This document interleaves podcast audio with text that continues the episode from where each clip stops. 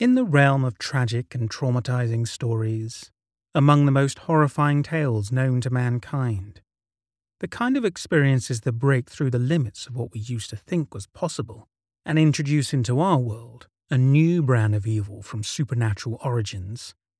There's the story of the Dybbuk box.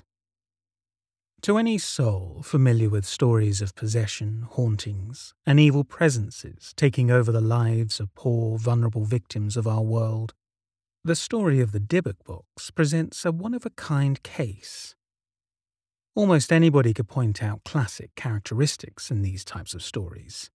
And it can be easy to make up silly little stories about a ghost in someone's attic scaring a traditional family. But this is nothing like that. There is nothing in the history books that resembles the kind of terror provided by the Dybbuk box. We are discussing a truly historic event, an extraordinary case in the subject matter of supernatural terrors. The story of the Dybbuk box, which spans over years, decades, cities, and entirely different continents, is unlike anything else out there. This study, very much like the box at the centre of it, once opened, can't be ignored, forgotten, and easily sealed away.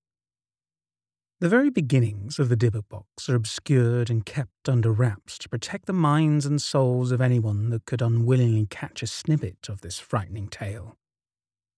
Only methodic research and desperate desire to understand and banish this cursed object will reveal its true origins.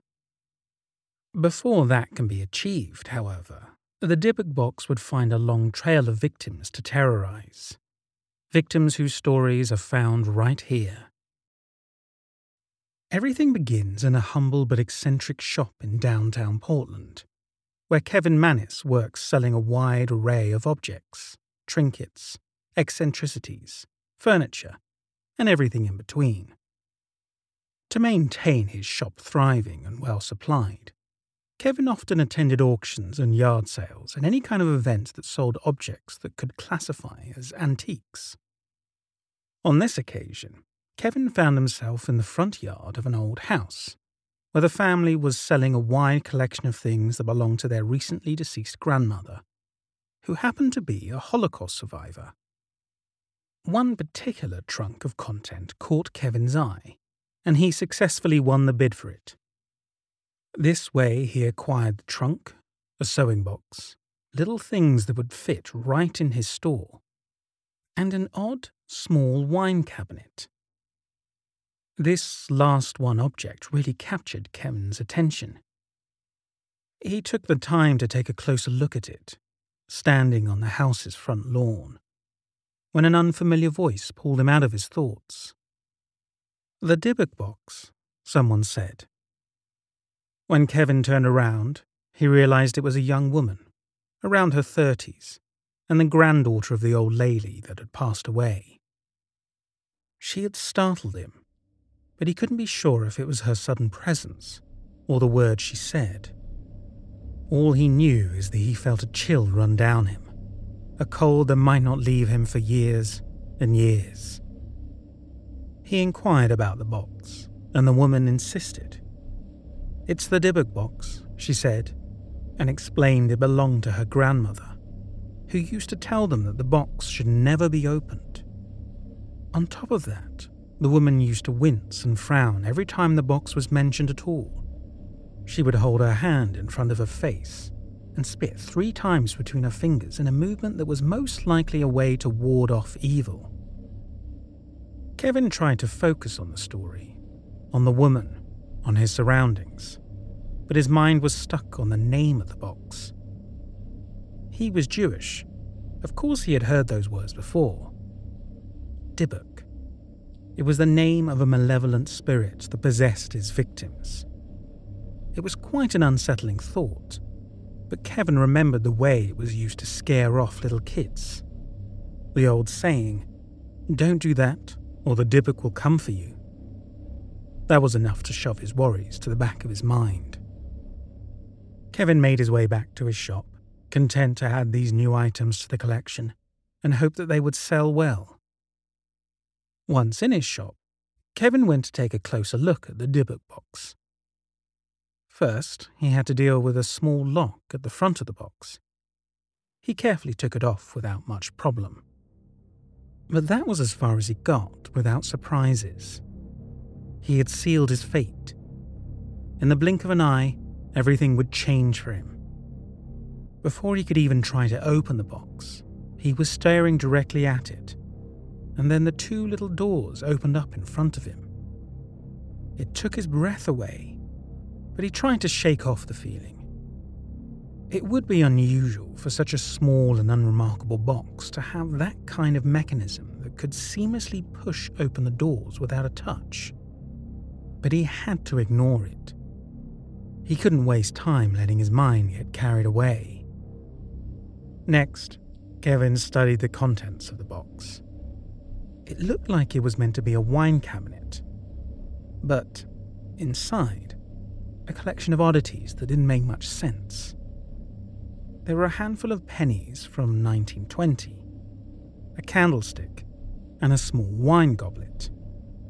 And, strangest of all, there was a small statue, or a small square piece of stone or granite with a word in Hebrew on it. It was strange, surely, but Kevin could get over it.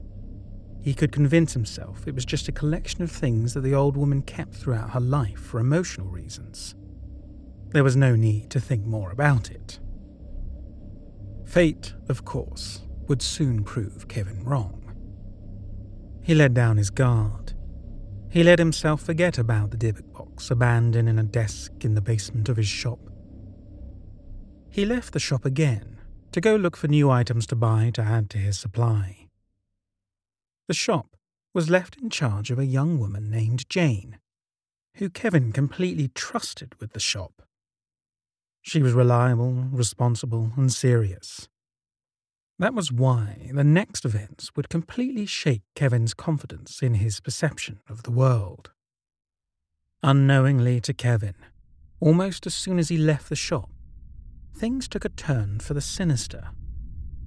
Jane was working in the basement of the shop cleaning and organizing, but she was soon made aware of a change in the atmosphere surrounding her. She felt like something or someone was watching her. It was the strangest thing, something she had never experienced before. She couldn't shake the feeling of cold, lifeless eyes following her every movement. Then, something changed. She received a call from a friend, and, while she was distracted, she noticed the lights started to flicker. All over the basement, the lights turned off and on again, slowly, and then faster and faster. At first, Jane just frowned, confused. But whatever explanation she could have thought of was quickly discarded things continued to change. First, there was a crash, the loud shrill of glass breaking. Jane ended her call quickly and started moving, searching what could have possibly caused that sound. But it wasn't over. It happened again, one glass after another, one crash after another. There was a chair falling, small objects flying from the shelves, steady, unstoppable, all while the lights continued to flicker all around her. But there was absolutely no explanation. Jane walked all around and confirmed she was completely alone. She couldn't take it. She couldn't understand it. With her heart racing and her hands shaking, she picked up the phone again and called Kevin desperately begging him to answer his phone. It took some time, but Kevin finally picked up the phone. He was instantly shocked. He had never heard Jane sound even as half as nervous as she sounded at that moment. He could barely understand what she was saying. Did someone break into the store? Is someone breaking things with a baseball bat? A short circuit? Either way, it was an emergency, It was enough to bring that sensible, strong woman to tears. Suddenly, Kevin's phone died. On both ends of the line, they jumped into action. Kevin turned around in the middle of the road to return to the store as soon as possible, imagining that a robber could be threatening not just his property, but Jane's safety. Meanwhile, Jane's nerves were destroyed. It was unbearable. The lights went out, the contents of the shelves continued to fall, and when she tried to escape, she found the door of the basement locked, which simply didn't make sense since she was all alone in the basement. Jane screamed as loud as she could, but there was no escape and no explanation at all. Finally, mercifully, Kevin arrived at the store. He was nervous and he walked carefully toward the basement, where he noticed the first bad sign. The door of the basement was locked, with Jane still inside, which should have been impossible since nobody else had been in the store. After unlocking the door, he entered the basement, and he was greeted by one surprise after the other. The entire room was in the dark, and he was forced to pull out a flashlight, which helped him realize that the floor of the basement was covered in shards of glass. It was the strangest thing. But then he realized it was all the light bulbs, which must have exploded because of some short circuit or so he thought. He then got the greatest surprise Jane. She didn't cry, she didn't scream. She appeared right out of the shadows and looked at him with that haunted, terrified, completely changed look on her face. And she told him, Fuck you. That was the last thing she said to him before leaving that store forever. She prioritized her safety, and she knew that something had changed in that shop. It was no longer a safe place. Something terrible had infiltrated Kevin's life. Unfortunately, Kevin had no other option but to blame Jane for the damage to the shop. There was no other reasonable explanation. He failed to realize what exactly had happened until it was too late. Just a few days later, it was Kevin's mum's birthday. The sweet old lady visited his shop, and she was surprised with an odd gift from her son. But this was something completely different. She was presented with the Dybbuk box. She didn't know what it was, though. Kevin said it was a wine cabinet, and he left her alone with it for a moment to deal with work. That's when everything got out of control. The old lady sat down on a chair in front of the box, and she studied it carefully. She shuddered, suddenly aware of a feeling as if the box was staring back at her. But then, before she could do or say anything about it, the box's doors opened, completely by themselves, without a single touch from her. It was the most shocking experience of her life and the feeling and awful consequences were immediate. The woman shivered, attacked by a freezing cold breeze that seemed to come directly from inside the box. It was a feeling that she couldn't describe in any other way but pure evil. And this evil did more than give her a good scare. This evil power was in her already. Her mouth started to sag, her eye felt completely displaced, and her entire body stopped responding to the order from her brain. It was undeniable. She was having a stroke. Kevin and his mother were fortunate that he had found her in time to call an ambulance. But in a different way, it was too late. The woman's body didn't react, and she couldn't warn her son about the danger she had noticed in the box he tried to give her. She tried her hardest to move at least a finger, but she stood no chance to speak. The best way to speak was with her eyes, and Kevin noticed the absolute immense terror in them. He had never seen anything like that before. It was the sign he needed. Suddenly, Kevin got the final piece of the puzzle. Things started to fit in. In this chain of bad things happening in his store, there was one common denominator the Dybbuk box. Kevin had no option but to try to sell it as soon as possible, and for a moment he thought he succeeded. However, shortly after selling the wine cabinet to a young couple, he found it on the front steps of his shop again, with nothing but a note that said, This has a darkness about it. So, it wasn't just him. Everyone could notice the evil presence attached to that wooden box.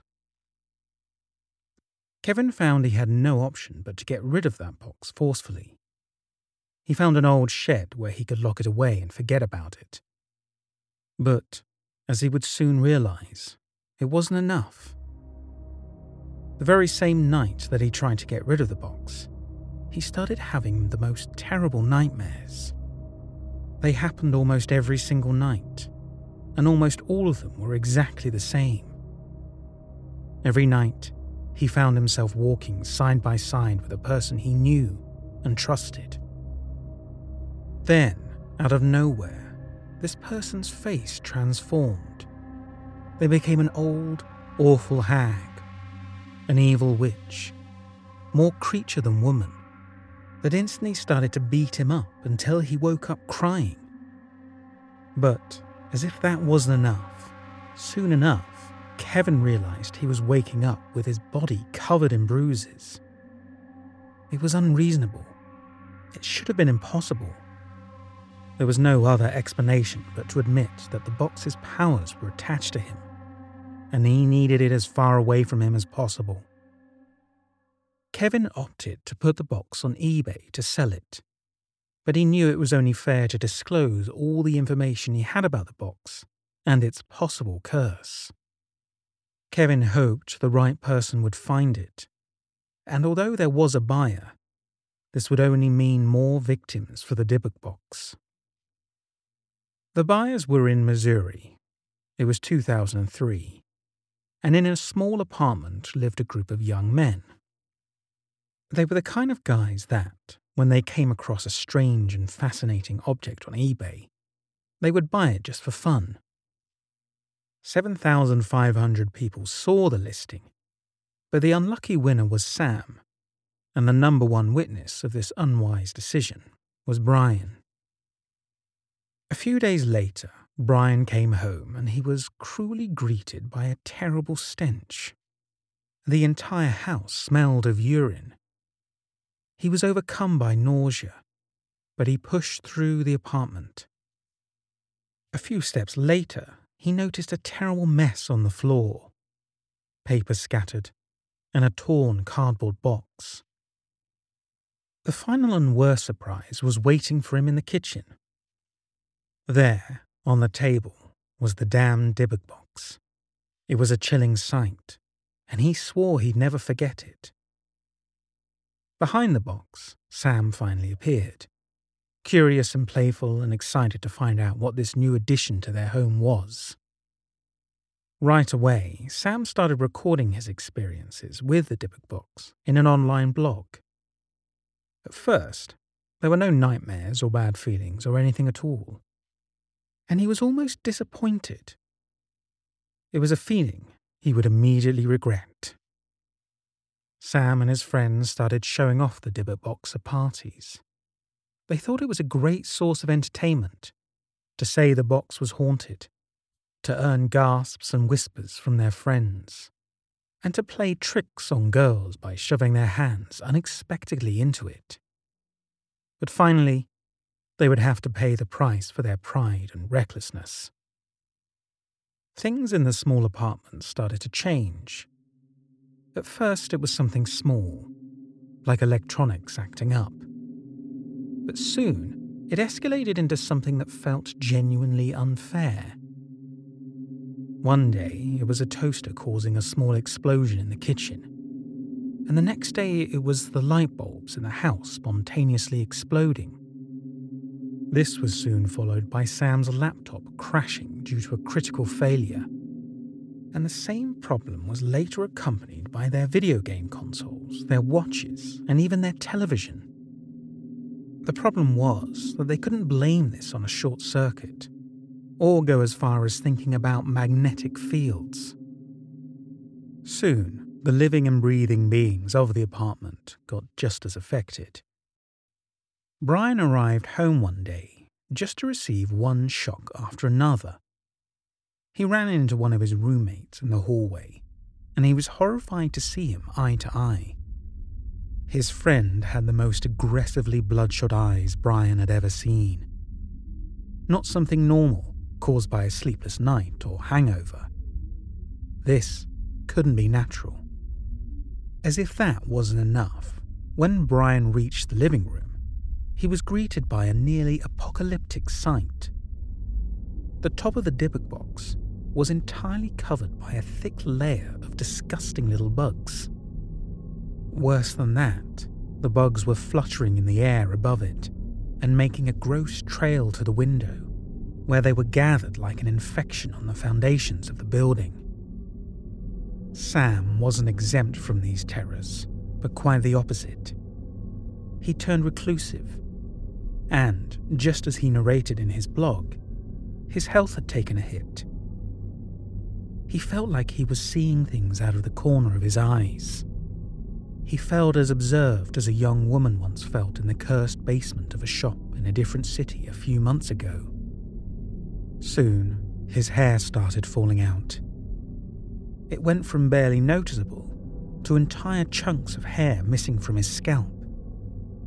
It could have been just stress, but Sam had given up pretty much anything else in his life except for the Dybbuk box.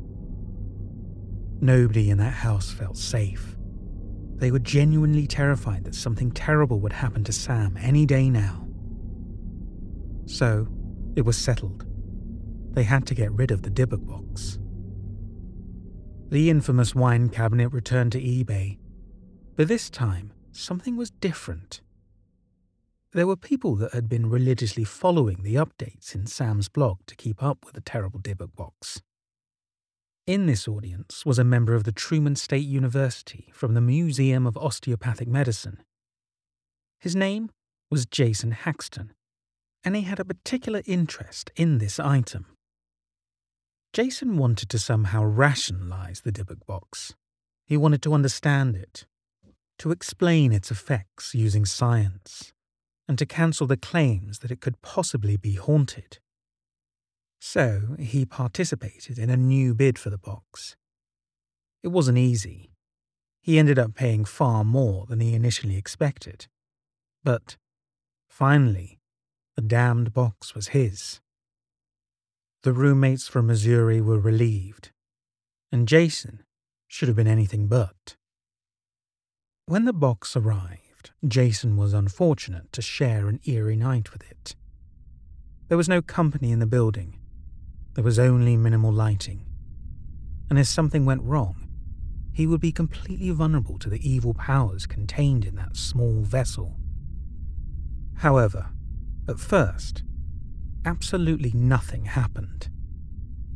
Jason wore gloves to protect himself from possible infections that, he guessed, were the real reasons behind the strange things that previous owners of the box claimed to experience. He turned on the black light and discovered traces of wax on the surface of the box. That was enough to make him believe the wine cabinet could have been used in the past for ritualistic purposes. This unsettled him, but he continued with the work. When Jason opened the Dybbuk box for the very first time, he expected something catastrophic to happen straight away.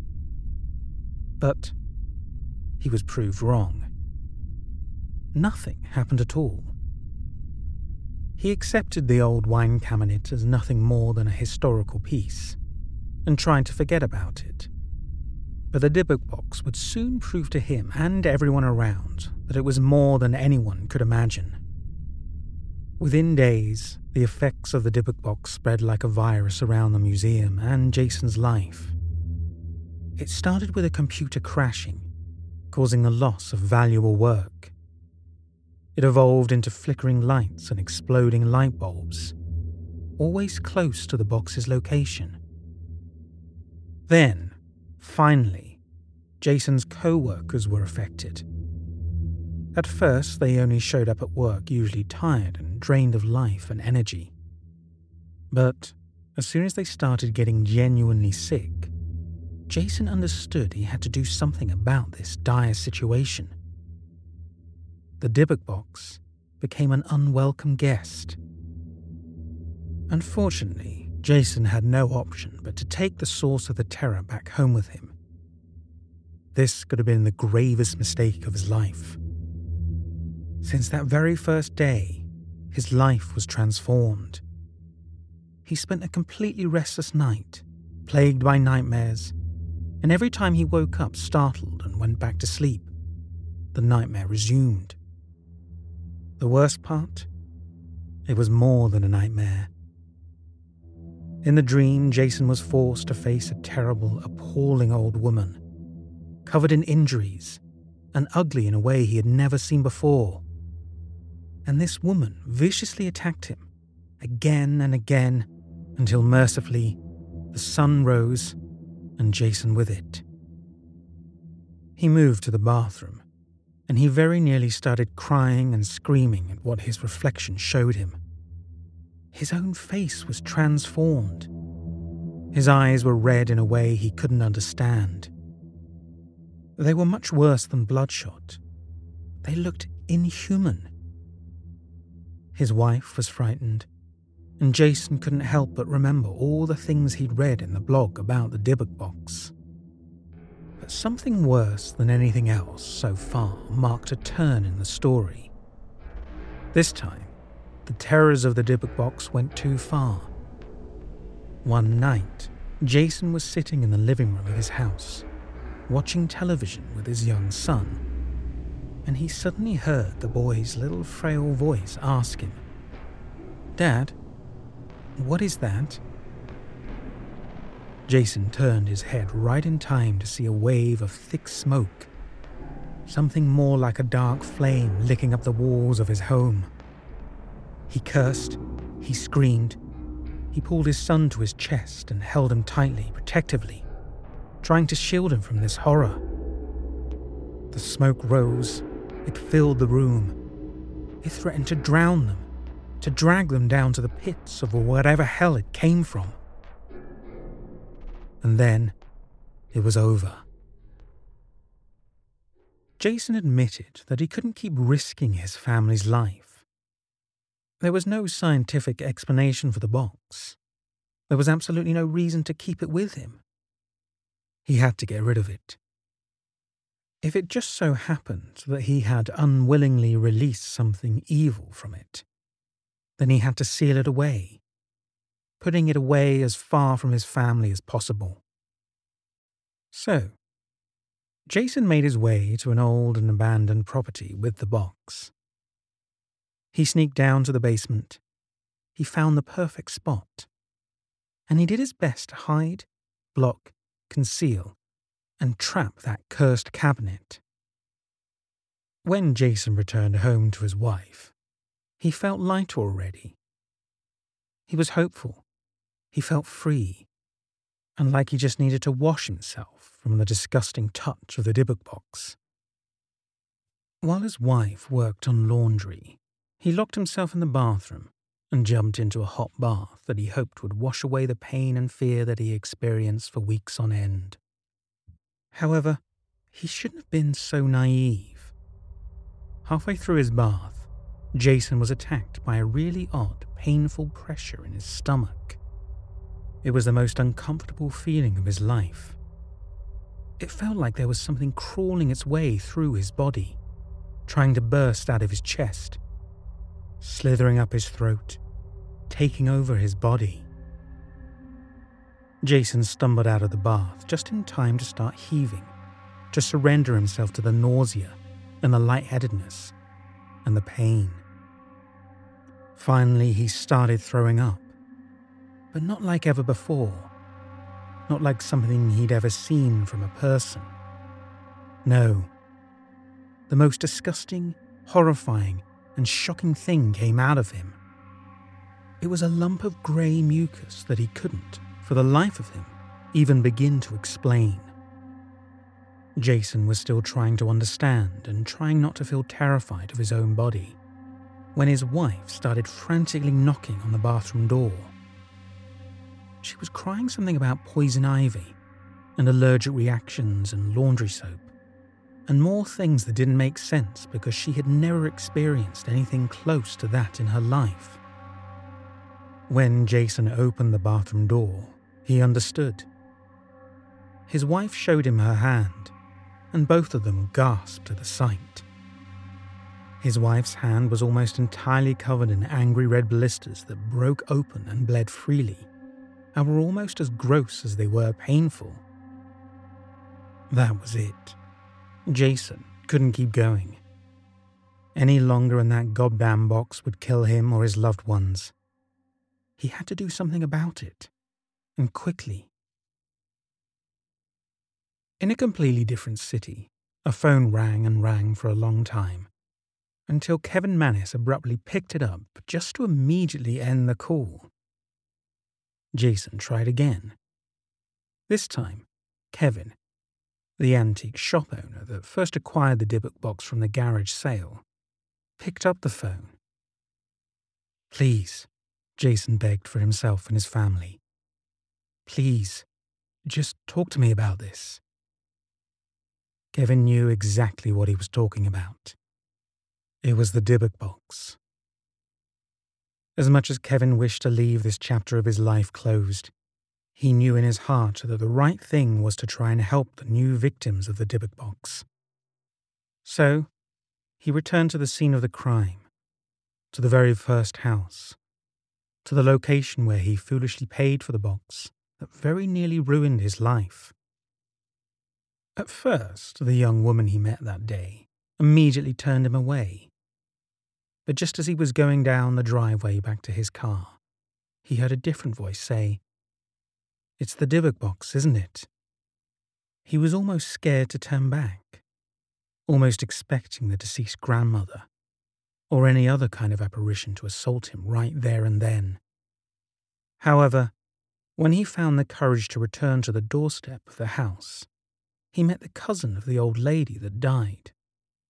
And she offered all the explanations that Kevin, Sam, Brian, and Jason had been waiting for.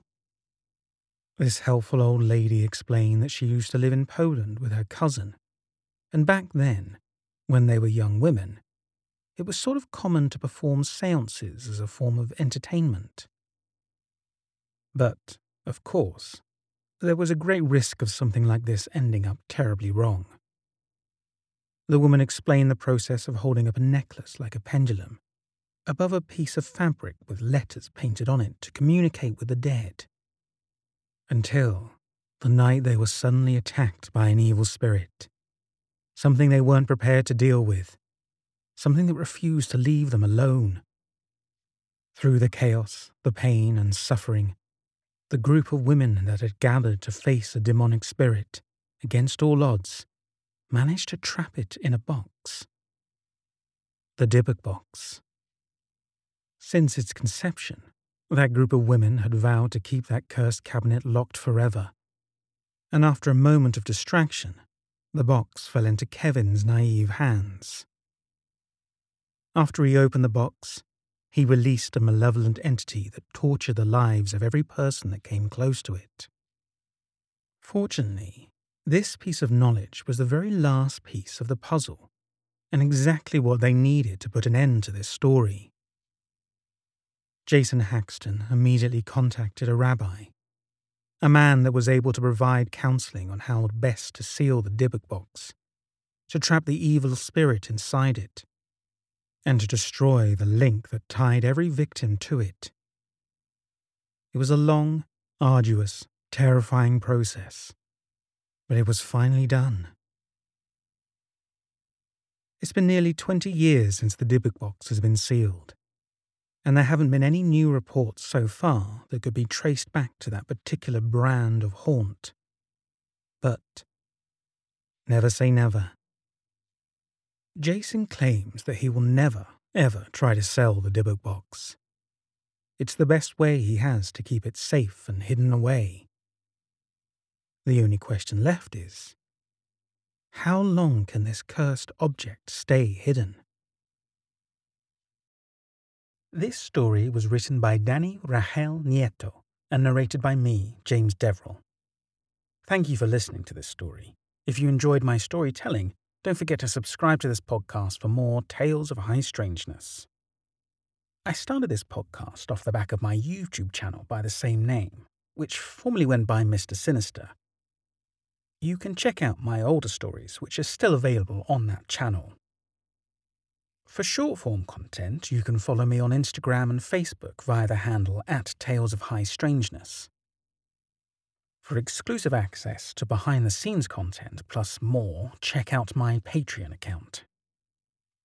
If you or anyone else you know has a story about anything related to high strangeness, please reach out to me with a brief description to stories at daredeverell.com. I don't need you to write the whole story, so you don't need to worry about being an English major. We'll be doing all the writing.